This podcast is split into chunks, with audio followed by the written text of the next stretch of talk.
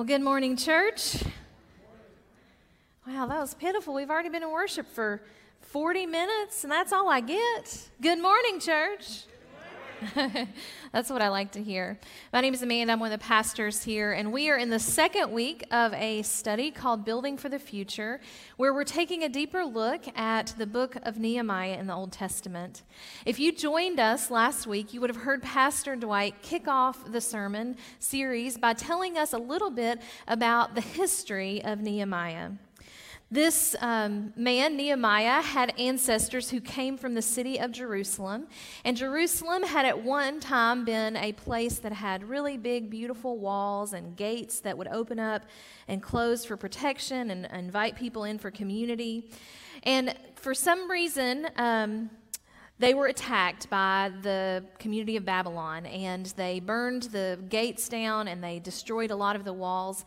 But Nehemiah wasn't in that community at that time. He was actually serving um, in another place far away. And he got word that his ancestors, the home of his ancestors, had been destroyed by Babylon. Now, our scripture lesson this morning puts us at the beginning of Nehemiah's journey in Jerusalem. Up until this point, Nehemiah has been um, serving as a cupbearer of King Artaxerxes, his, and he's been giving him his wine. And he's heard of the plight of his people, Jerusalem, and he comes to bring the cup to the king.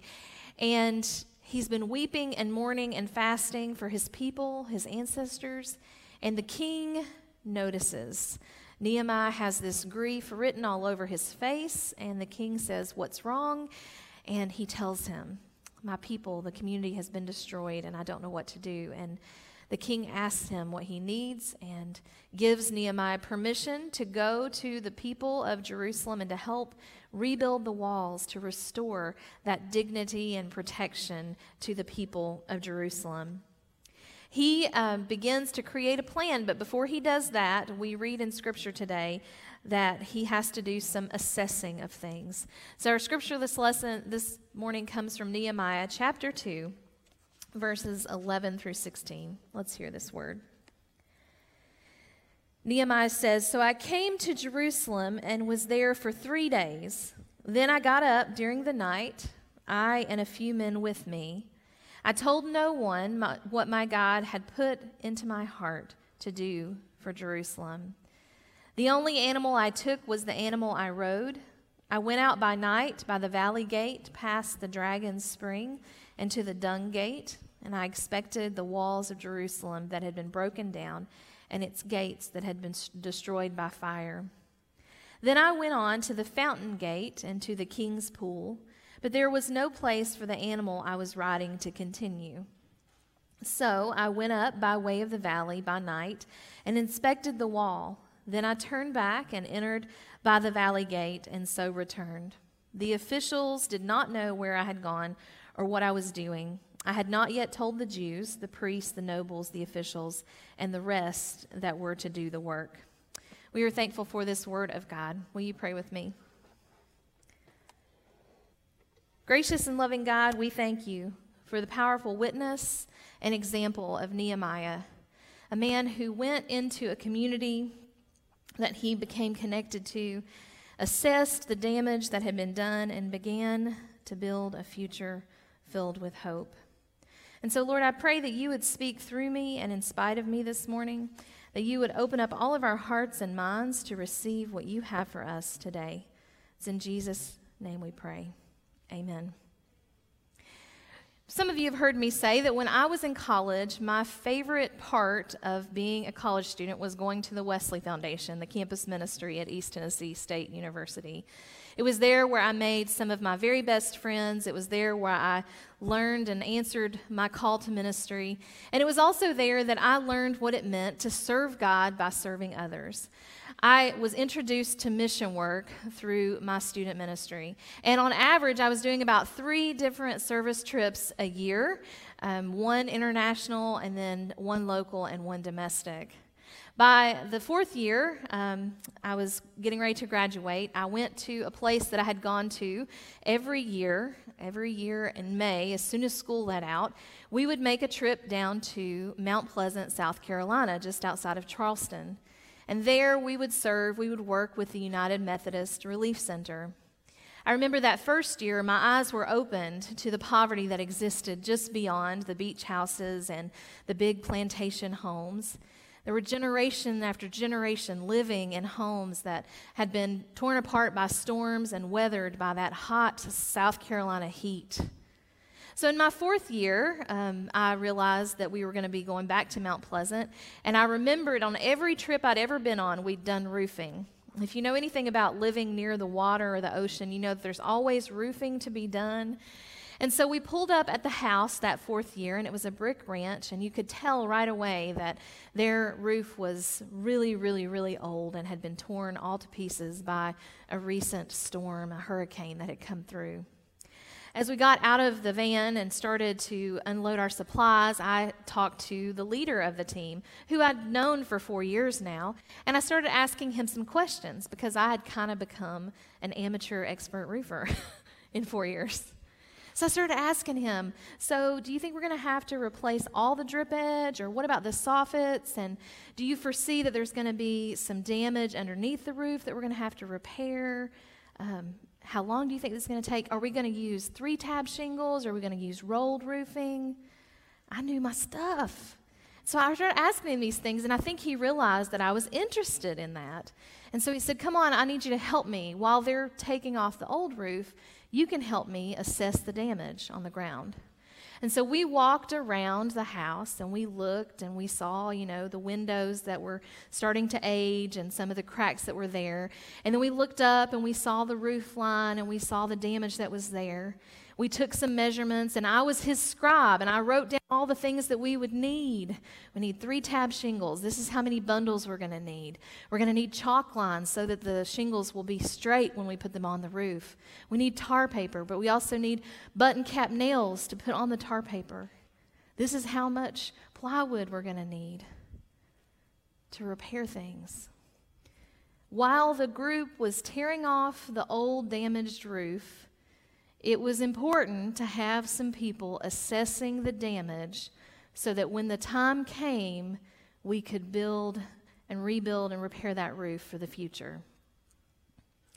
Now, I know that some of you know about assessing. Um, this past year, we have had to assess a lot of things, but particularly around the Easter tornado. Um, if you're an insurance adjuster, you did a lot of assessing, amen, in March, April, and May of last year whenever we were recovering for, from the tornado. Now, I'm married to Justin Steinman. He works in the mayor's office, and he was tasked with helping to organize around FEMA and TEMA as they came in to give us some relief. And so I got a bird's eye view of this assessment that was happening. While our teams at OUMC were on the ground clearing out brush and removing debris from people's yards, I saw them, FEMA and TEMA, begin to assess how are we going to make sure that we have a place for all of the things that are coming that are destroyed? Where, how are we going to dispose of all of the trees and the, the brush and all of the trash? How are we going to rebuild roads? How are we going to repair neighborhoods? How are we going to repair schools and churches? And they made an assessment and began to follow through with that. And that work is still continuing in our community today. That assessment was imperative for being able to build for the future. Well, in our scripture lesson for today, we get a bird's eye view of Nehemiah's assessment. Now, I have to say, when I first read this scripture and I thought, okay, I get to preach on basically just, I'm going to walk around Jerusalem with Nehemiah, and that's, that's what you give me, right? But it's more than just walking around the perimeter of a community. There are several things I want you to know that I picked up on with Nehemiah. The first is that when he arrived on the scene, he took a minute. He didn't come in throwing his weight around saying, I'm going to rebuild this. He took a minute. It says in the scripture he waited three days. And it doesn't say what he did in those three days, but I was thinking about it, and I'm sure that he was tired after his journey. And so he was resting. He was also probably receiving hospitality from a host, he was receiving food and, and drink from them. I'm sure that Nehemiah's relatives, long lost relatives, started coming to tell him stories about his family, reminiscing about the faith of his ancestors. Maybe even some people who had experienced firsthand some of the issues that the town was facing came and just shared with him. He spent that first those first few days really becoming a part of the community and assessing the emotional and relational needs of the people. And then we see we see that the next thing that he does is he is discreet in how he does his assessment. He doesn't come in there and walk around with a clipboard in the daylight and take notes and everything. He actually goes out at night. He takes just a few people with him and he begins to walk the perimeter of the city. And I think he does that because he knows that these people maybe haven't noticed the destruction for a while. Maybe they've become a little bit blind to it. He doesn't want to alienate them or make them feel that they should have done more sooner. And so he goes around and he begins to assess the damage. And I imagine, just like I was the helper for that team leader, that his men were there and they were taking note of the things that Jeremiah was noticing. Over here by the dung gate, that wall has been compromised. We need to make sure that we reinforce that over here by this gate, it's been completely destroyed and burned. There's nothing left for us to be able to re- salvage here. All those things that Nehemiah was doing, he had to take an assessment of what needed to be done. He needed to have all the information that he could before he shared a plan with his people for building for the future. And the last thing that he had to do, which we'll actually hear a lot more about next week, is that he had to communicate the plan to them. He had to help them see, had to help them take a good, hard look at the reality, which was that their town, was, their community was insecure, it was vulnerable to attack, it was vulnerable to other people coming in, and it needed to be rebuilt for the future. Their future survival depended upon facing the reality of their circumstances. Now, brothers and sisters, we have been in a time over this past year where a lot of the things that we had built up around us, these structures and things, have been broken down. They've been damaged. We have been living in a state of disrepair in a lot of ways. We've seen the ways in which our community has fallen apart sometimes. Even the lack of being able to be in community has been so, so hard for us. Not to mention the devastation of a tornado and a global pandemic and racial tensions and political turmoil. You know, last week, Pastor Dwight talked about the fact that we have to mourn the loss of things from the past you know, we don't, we, we tend to resist change, most of us resist change somewhat. But he, he argued that it's not really the change that we resist, it's that feeling of grief associated with change because we have to leave behind what was and embrace what is before us. You know, like Nehemiah's time spent in community, many of us have spent these last several months as we've thought about coming back to church and back to worship. We've thought about those emotional and um, physical needs that we have, the challenges that we have before us. We've missed that community since we haven't been able to gather together. And I believe that we've got to assess the damage. We've got to assess the damage. And because we know and we love each other, we can share openly about what's going on. I want you to know that in person worship attendance is down 50%. That's significant in a church our size. That means that 200 people outside of this community have not reconnected with us. Some may have online, but many have fallen away from church completely. Another thing that's important to note is that we have had five adult groups that have not met together in over nine months. For lots of reasons, some of them were not tech savvy, some of them just didn't like Zoom. Can I get an amen with that? Um, yes, I know. And so, so, for whatever reason, there have been five adult groups that have not been able to meet, that have not had that discipleship to share with one another. At least one group has decided that they can't come back as they were and that they're going to merge with another group. They've had to assess what their needs were and make decisions about that. But I would say, as your pastor, the ministries that I have noticed that have taken a huge, heavy hit have been ministries with children and youth. That's part of why we've launched this Say Yes to the Next Generation campaign. You know, Chrissy and Brandon have worked so hard during all of this. Haven't you all loved their efforts to connect to our children and youth? Yes. They said yes to the challenge and they began picking up and putting together packets of information for kids to do at home, events that they could do. They ended up, you know, safe and socially distancing activities around here. They have started doing lots of great things in ministry, and yet they've assessed that they can't do it on their own. And unfortunately, like many things in the church, we're having to take a long, hard look at what we need in order to move forward and to build for the future. We see, if we take that look, that we aren't as healthy as we should be. We aren't. We as a church, in a lot of ways, have become consumers of God's word instead of doers of God's word. And I get it. It's been easy to sit back during COVID and just let the ministry come to you. But now that we're emerging from this, it's time to get to work. It's time to get to work together. The cold, hard truth is that the staff cannot, nor should they, assume all the responsibility for ministry on their own. That's not the way it was meant to be. In fact, Christ's holy church was never meant to be staff driven. It was always meant to be disciple driven.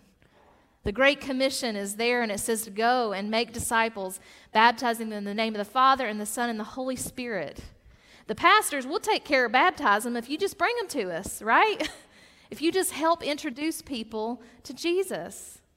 I was thinking about this um, earlier that, you know, for me, I grew up in church and I remember my Sunday school teachers, and there was always somebody who invested in me.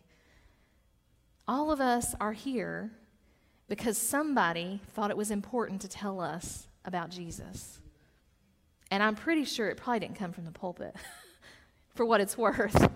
I think it came in Sunday school classes and small groups and nursery school and youth programs. Now that we've assessed some of the damage, I don't want you to walk away feeling depressed because there is good news. I'm one who really likes to tune in to statistics and information. And a resource that we have that's provided to us by the Holston Annual Conference is called Mission Insight. So the good news is that the harvest is ripe for picking, brothers and sisters. We actually can look geographically and get all kinds of statistics about our church and our community from this Mission Insight report. And so what we did was we did a search. We did an area search right there. Um, it may be hard to see, but there's only three other United Methodist churches that fall within the bounds of that perimeter. And you see that OUMC is right smack in the middle. In this perimeter, there are a little over 70,000 people who um, are, are living around our church. 70,000. That's significant. Now, the next thing that's so cool is the household with children under 18. So, of those 70,000 people, the blue line is the state of Tennessee, and the red line is our community. So, above and beyond what's normal, we have an above average number of families with children under the age of 18 living in our community. And what's even more interesting is if you look at those bars on there, the blue circle represents 80% of our households have a mom and a dad living together, a two parent household. That is way above the normal, and that's something to celebrate, to support parents, and to step up and support those 20% that are single parent homes. Another really interesting statistic is about the age demographics of our community, the age trends. I read somewhere that in the next five years, we are supposed to have an increase of about a thousand people in our current community. This is not accounting for all the new builds that are out there, but just the current households. Without new builds, that means that those households are increasing a thousand, which can be only accounted for by birth or adoption. So, a thousand kids are going to be coming into our community through birth or adoption in the next five years. That's huge for us as a community. If you look at this chart, you see that the green highlighted areas, this is from birth all the way to seniors. The two green areas are the ones that we are above average. We're trending towards those things. And so you see that we're going to see a tremendous growth in from birth to five years. And then you see at the bottom there, the next largest group that we're going to be seeing growth in is going to be those over the age of 65. If we bring a thousand new children into the world, we need grandparents to help us take care of those babies, right? So all those grandparents are moving to town to help take care of the babies. And I don't know what God is calling you to do in this moment, but I do believe that God is calling all of us to say yes to say yes for building for the future. We've assessed what the needs are, and we know what those needs are right now. And so I want to ask us to say yes. Now, I know that God may not be calling you to say yes to something in particular, but I want to specifically, I was praying about this on the way in this morning, and God gave me a word, and, and I believe that five of you all, that God is asking you to say yes to this specific youth and children's ministry. Um, I find it really interesting that Brandon is the king of cold calls. He's made 30 cold calls to you. Some of y'all know you've got his number. You're, you know, you're, you're screening your calls. He's made 30 cold calls since he got here in August, and three of you have said yes to him. and he's still calling, bless his heart, because he has a desire. He knows that what we're doing with youth is important. I asked Chrissy about this response so far, and she said, Well, I've gotten five yeses, it's five yes cards, and everybody wants to be greeters. And that's great. We got to welcome kids to our children's department, but we also got to introduce them to Jesus. And so we need some people who love Jesus and love kids to help teach them. And we'll teach you everything you need to know. They are working so, so hard and saying yes to our church and our children and our youth, and so should we. And so, for those five of you out there that God is stirring in your heart right now, I want you to know that God gave me, I don't know your name, uh, God didn't give me that, but you're out there. I know you're out there. And I actually got five cards off the thing.